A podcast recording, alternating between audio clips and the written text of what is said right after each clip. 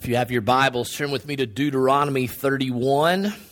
Deuteronomy 31. Deuteronomy is the fifth book of the Bible. In a moment, I'm going to read verses 19 through 22 as we continue in our sermon series on worship this month. And today we're dealing with the question why do we have music and singing in our worship service? Why is that something we invest a lot of time in every week, doing five or six songs a week? Why do we have music and singing in our worship service? And we're going to walk through the scripture together to get the answer to that question. But I want to give you the, the short answer up front. Here's the reason why we have music and singing in our worship it's because music and singing are a significant part of the relationship between God and his people. Music and singing are a significant part of the relationship between God and his people. We first see this connection between worship on the one hand and music and singing on the other in the book of Exodus. As you will recall in Exodus chapter 4, uh, God tells Moses to go to Pharaoh and say, Let my people go. And do you remember why God was telling Moses to tell Pharaoh that? He said, You're to tell him, Let my people go so that they may worship me, Exodus 4 tells us. And then God does, uh, of course, Pharaoh hardens his heart. He doesn't let them go. God works through many mighty acts and, and does redeem his people from their slavery. And they do indeed worship him in the wilderness. And when you get to Exodus 15, the people of God are gathered. And the question is, what does their worship look like? Right? God has freed them, He's redeemed them so that they may worship Him. What did that worship look like? And you can read in Exodus 15 that the people of God celebrated their redemption with singing and dancing and playing instruments. That example in Exodus teaches us a few things. It teaches us about God that He desires worship, right? That He redeems people so that they would worship Him. And it shows us that music and singing in worship um, are that those things are acceptable to God because God's word shows us that that is acceptable worship to God. It tells you a little bit about us, right? That people who are redeemed by God worship God and that music and singing are a way that we do that. I want to keep walking through the scripture with you this morning. That's Exodus. I ask you to turn to Deuteronomy 31. And this is such a fascinating passage of Scripture. Before I read, beginning in verse 19, let me give you the context. Um, if you'll recall, God has redeemed his people from Egypt. He's brought them out in the desert. We saw last week in Psalm 95 that they hardened their heart. They did not follow God in his ways. They didn't do what he had asked them to do. And so God said, Look, this generation that came out of Egypt is not going to go into the promised land. And he has them wait until they die out. Well, here in Deuteronomy, the next generation, uh, those folks, not the ones that came out of Egypt, but the next generation is about to go in and take the land under Joshua's leadership. This is one of the last thing God has Moses do. Moses is about to die.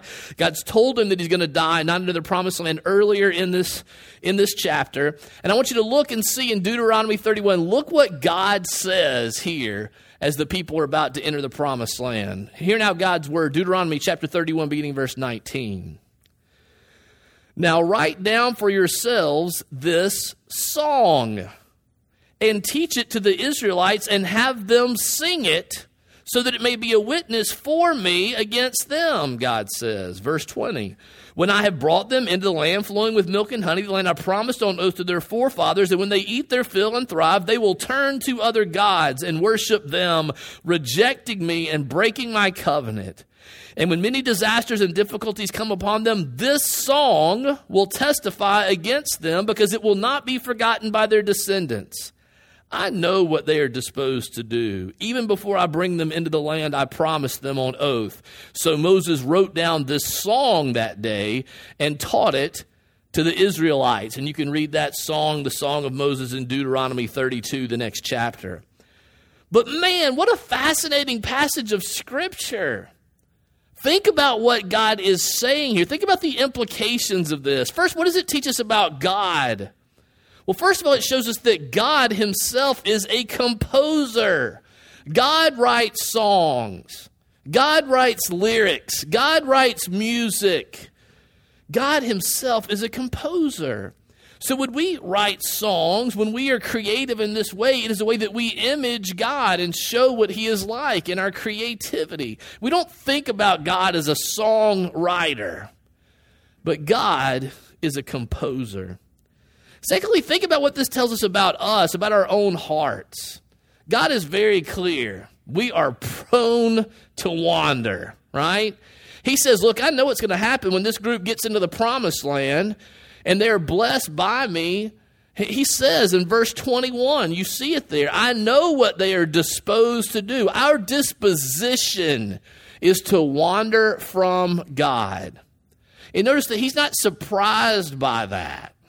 We're surprised by that. God's not surprised by our tendency to wander. And we need to know that about ourselves and accept that about ourselves. But also notice what this says about music. It says music is powerful.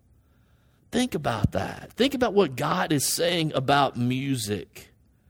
God is saying that these people are going to be blessed, that these people are, are going to be in the promised land, and that they're going to forget the mighty acts that God did to get them there, that they're going to forget God's covenant. God says they're even going to forget me but if you'll teach them this song, even their descendants won't forget this song.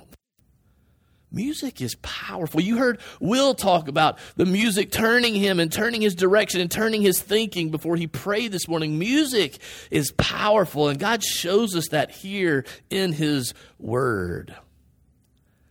You know, it's so funny. We forget so many things. I mean, I forget where I put my keys down. We spend a lot of times at our house with people saying, Where is my phone? I can't remember where I put my phone. We forget people's names. But interestingly, if I started playing a song right now that you hadn't heard in decades, you'd be able to recall lyrics.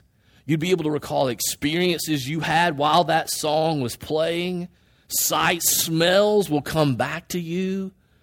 Music is powerful. Now, take those things together. If all those things are true, if God gives us songs to help us remember, if God gives us songs as a warning against unfaithfulness, if we're prone to wander and God has given us this powerful thing in music, then the question is do you acknowledge you're prone to wander?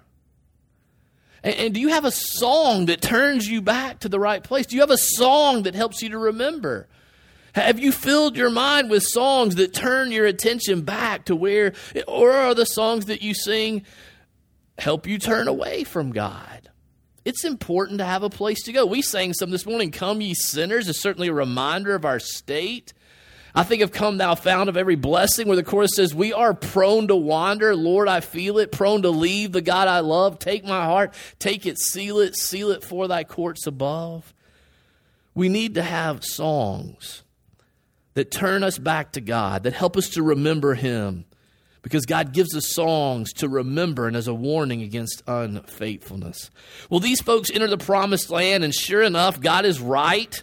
Uh, they thrive and are blessed and they turn to other gods. And it's interesting, they turn to this god called Baal. It's a Canaanite god of fertility who promises them children that they'll be fertile physically. They promises them crops that they'll have harvest, which is really important in an agrarian society. And so there are these tangible things promised by these tangible gods. You can actually look and see uh, this God Baal, right? That people have built these idols. But God, remember the Ten Commandments we saw last week, Israel's God was an invisible God. God had said, Don't make images of me in the second commandment. And so the people's hearts turned from this invisible God that they had to this visible God that they had created of their own. And so, what does God do in that situation? It is interesting. Just like he did in Deuteronomy 31, God again gives them a song to remember him, to remind them of what is true. But this time, God doesn't just give his people one song, like that song of Moses in Deuteronomy 32. He gives them a whole book of songs. 150 songs. The entire book of Psalms God gives to his people to remind them what is true. Now, think about that with me, the implications of that. It, it, teaches us first that, that God pursues us in many ways, right? That God doesn't give up on his people who are prone to wander. And think about how God pursues us. God's people had the Pentateuch, they had those five books of the Bible written down, they had God's word to engage their minds. But then God put his word to music to make his word a delight to us, to help us remember so that we would not forget. The implications for us are important. It means that, yes, we should fill our minds with God's Word. That is something that we should do so that the Holy Spirit can bring those words back to our mind when we need them. But it also means that the affection of our hearts are stirred by songs and that God gives us songs to keep us close to Him. So let me ask you do you have a place that you go? Do you have songs that you can go to that stir your heart for Him? Uh, oftentimes, just from my own experience, maybe you, I, I, I, suspect I'm not the only one. Sometimes you're just in a place that you can't pray. You just don't have words. You don't know what to say. And sometimes you're in a dry place, you're looking at God's word, and it's just words on a page.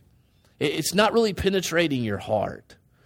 And a lot of times in that situation, I will then listen to sermons because I can be a lot more passive and it's just working in my heart. And I'm, I'm hoping that my, my heart gets going. And sometimes that does a trick, sometimes it doesn't.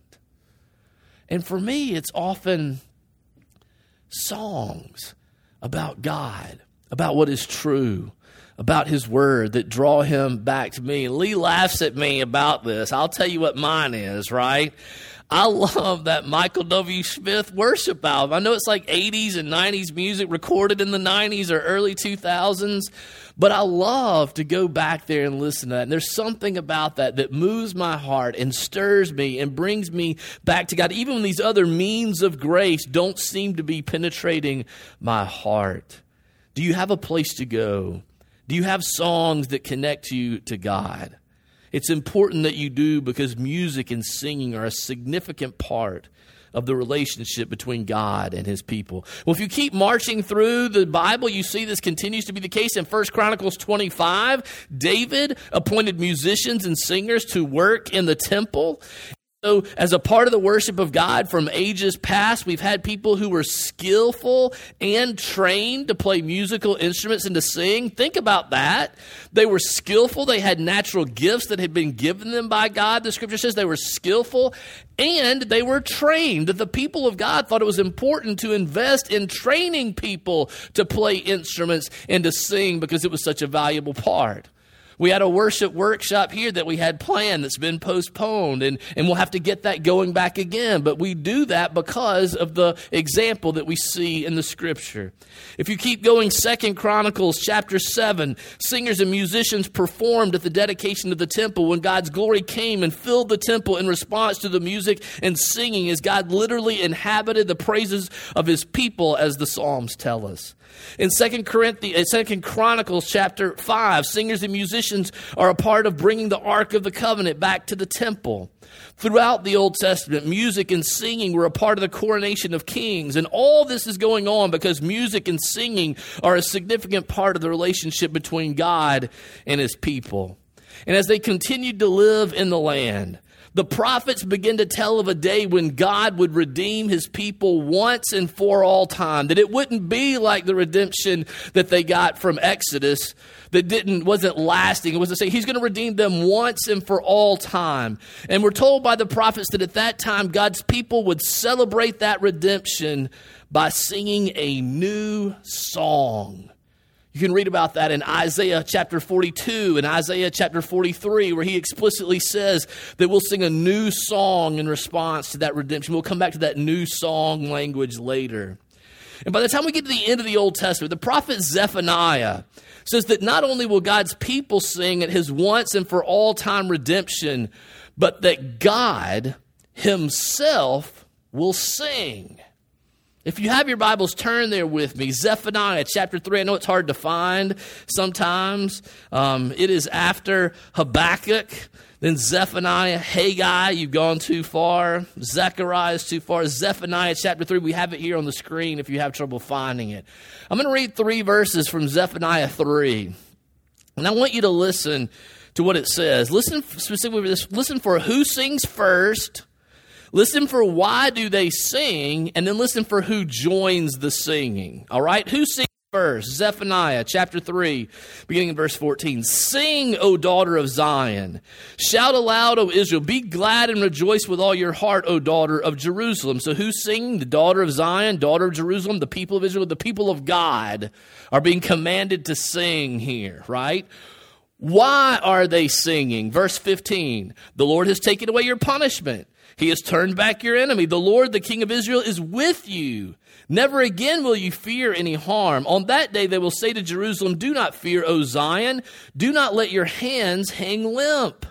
The Lord your God is with you. He is mighty to save. So why do they sing? Because the Lord's taken away their punishment? Because he's with them? Because he's defeated their enemies? Because he is delighting over them? Now watch who joins the singing. Verse 17. The Lord your God is with you.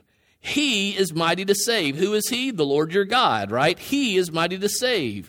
He will take great delight in you. He will quiet you with His love. He will rejoice over you with singing. Wow.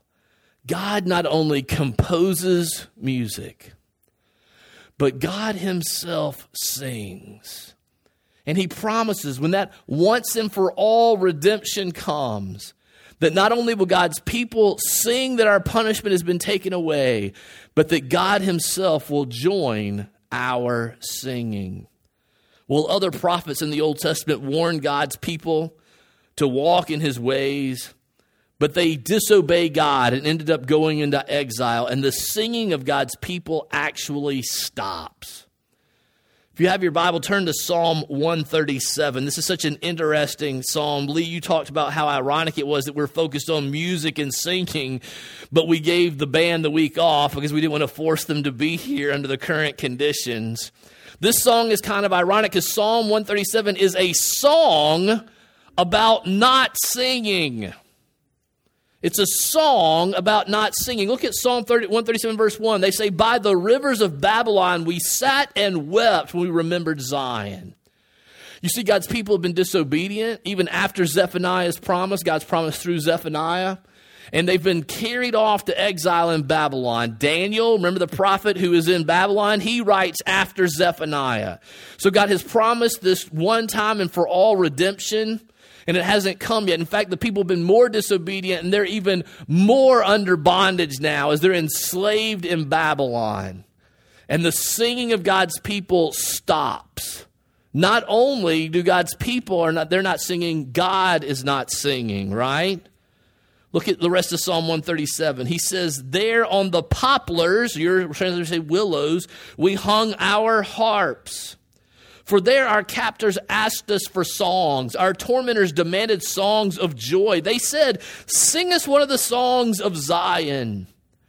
How can we sing the songs of the Lord while in a foreign land? God's people sing.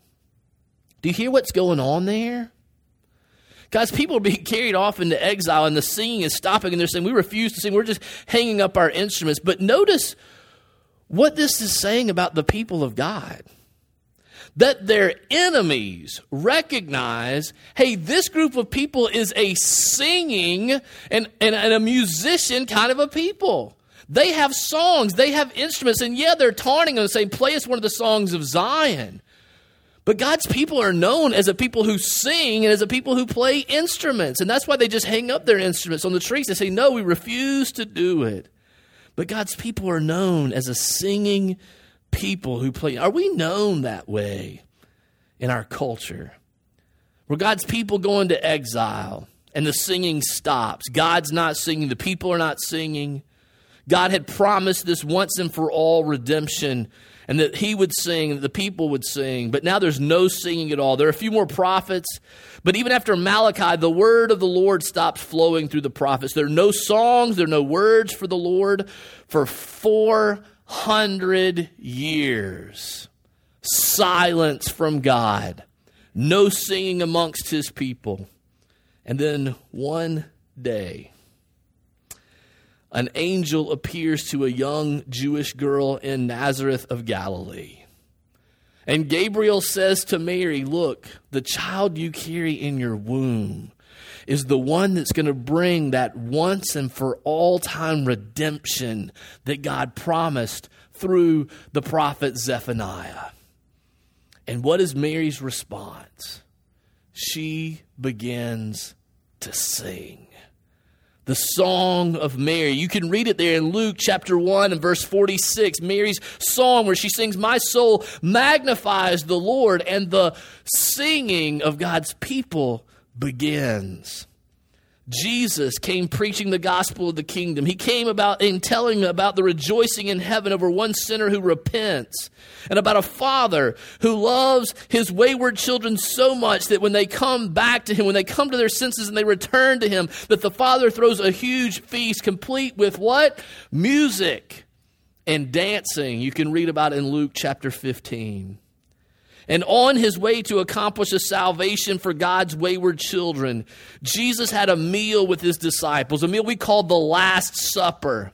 And what's the last thing that Jesus did at the Last Supper before he went out to accomplish a salvation for his people? You know if you've ever taken communion with us here.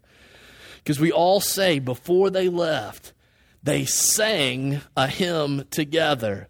And then we do the same thing as we continue that supper. You can read about it in Matthew 26 and verse 30. But watch this the singing's not over.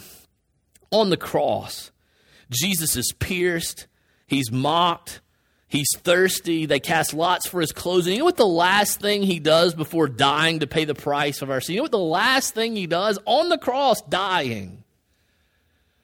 Jesus quotes the lyric to a song. Psalm 22. It's fascinating. It's a psalm that was written by David a thousand years before the crucifixion. If you want to turn there and look at it, it's an amazing psalm. The Lord must have given David insight because David never experienced anything like this. So God must have given him insight into what was going to happen. And Jesus said the first line of Psalm 22, He said on the cross, My God, my God, why have you forsaken me? Now, there are a lot of theological reasons why he said that. But he could have just said, God, we're separated, I have sin on me now. Why does he quote the first line of a song? Why would Jesus quote that to the people of God who've been singing that song for thousands of years? I'll tell you why. Because if I tell you the first line of a song you know, then you know where we're going, right? Think about it. If I say to you, start spreading the news, I'm leaving today, I want to be a part of it, then you know I'm going where? New York, New York, right? If I tell you a story, if I say that there's uh, just a small town girl living in a lonely world, then you know she's taking the midnight train going where?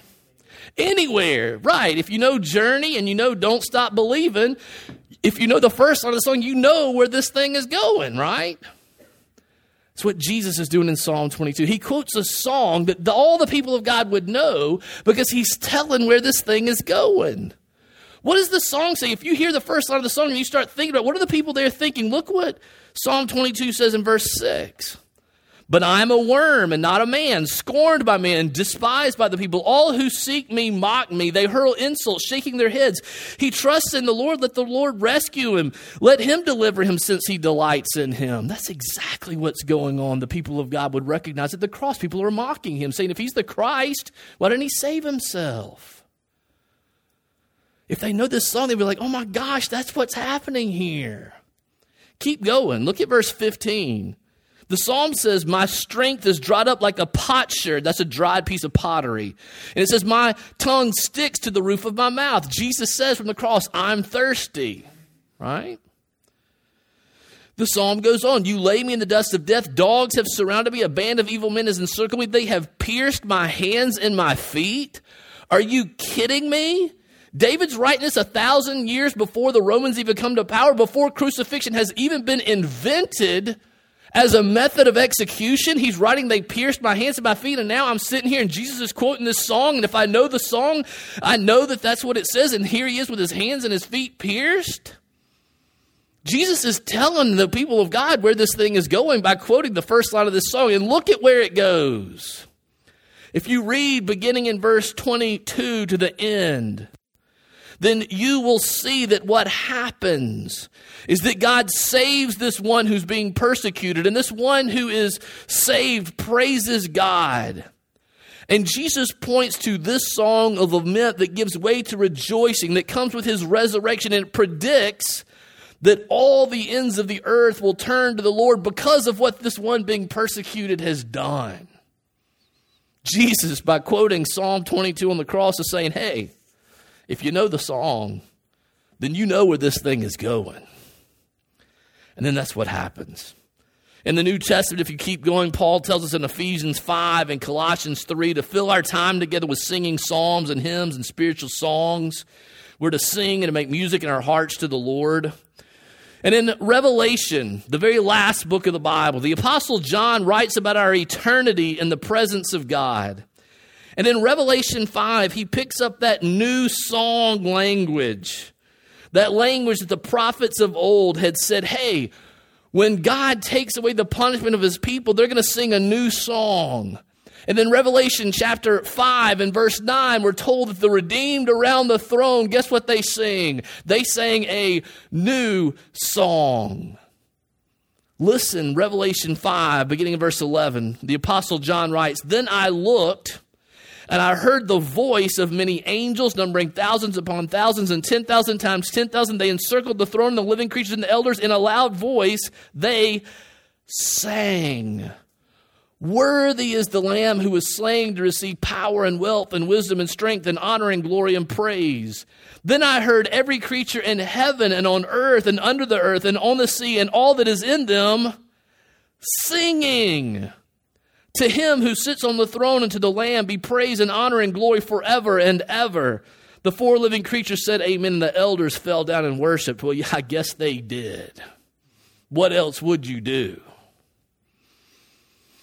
But catch the drift of Revelation 5. All creation is singing the praises of God for all eternity. We will sing with all the redeemed for all eternity.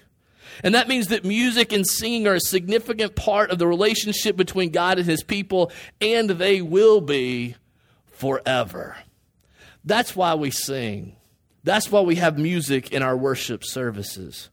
Now, you may be thinking to yourself, well, I thought the prophecy was the Creator was going to sing with the creation. And I know you got Jesus quoting this song lyric on the cross, but he's not singing up there. What about the Creator singing with you? I thought that was the prophecy, not just that the redeemed would sing, but God would sing with his people. Well, if you're thinking that, whoa, you're sharp that you were listening. I'm glad you're there. But I want you to know that that happens. Turn with me to Hebrews 2. This is the last passage we'll look at. We've looked at a lot of scripture today. Hebrews chapter 2, beginning in verse 10. The writer to Hebrews writes In bringing many sons to glory, which is what Jesus did, it was fitting that God, for whom and through whom everything exists, should make the author of their salvation perfect through suffering. Both the one who makes men holy and those who are made holy are of the same family. So Jesus is not ashamed to call them brothers. He says, verse 12, who says? Jesus says, the one who's not ashamed to call them brothers. He says, verse 12, I will declare your name to my brothers. In the presence of the congregation, I will sing your praises. Do you hear what that's saying to us? At the present time, when this is written, Jesus has already ascended into heaven. But at the present time, Jesus, who is not ashamed to call us brothers, Jesus declares God's name to us by his Spirit. And Jesus is here in the presence of the congregation singing the praises of God with us. Now, I don't fully understand how that works. but it's what the scripture says to me that Jesus declares to his brothers in the presence of the congregation that he will sing the praises of God. watch this, this is crazy. You know what that song is he's singing right there in Hebrews 2? That one that says, I will declare your name to my brothers in the presence of the congregation, I will sing your praise. You know what song he's singing? Psalm 22. the one he started the first line of on the cross and that he continues in our midst as he gathers with us by his spirit. And you know the end of the story because you know the song. The words of Zephaniah 3 have come to pass. We sing and rejoice because the Lord has taken away our punishment. And the Lord Jesus, as predicted in Psalm 22 and fulfilled in Hebrews 12, delights in us and sings with us. In the midst of our assembly, among the church gathered for worship, in the presence of the congregation, Jesus sings praises to the Father.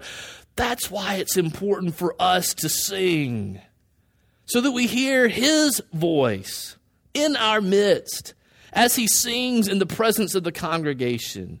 Our singing Savior in our midst, taking our imperfect worship and making it perfect for the Father. Friends, I ask you, with our singing Savior singing with us, how can we keep from singing? When we're prone to wander and we're given songs by God to warn us of unfaithfulness, how can we keep from singing? When God gave us music and singing to stir our affections for Him and to bring us closer to Him, how can we keep from singing? And when music and singing are a significant part of the relationship between God and his people, how can we keep from singing? Let's pray and ask God to make us a singing people. Let's pray together. Heavenly Father, thank you for the great gift of music and song.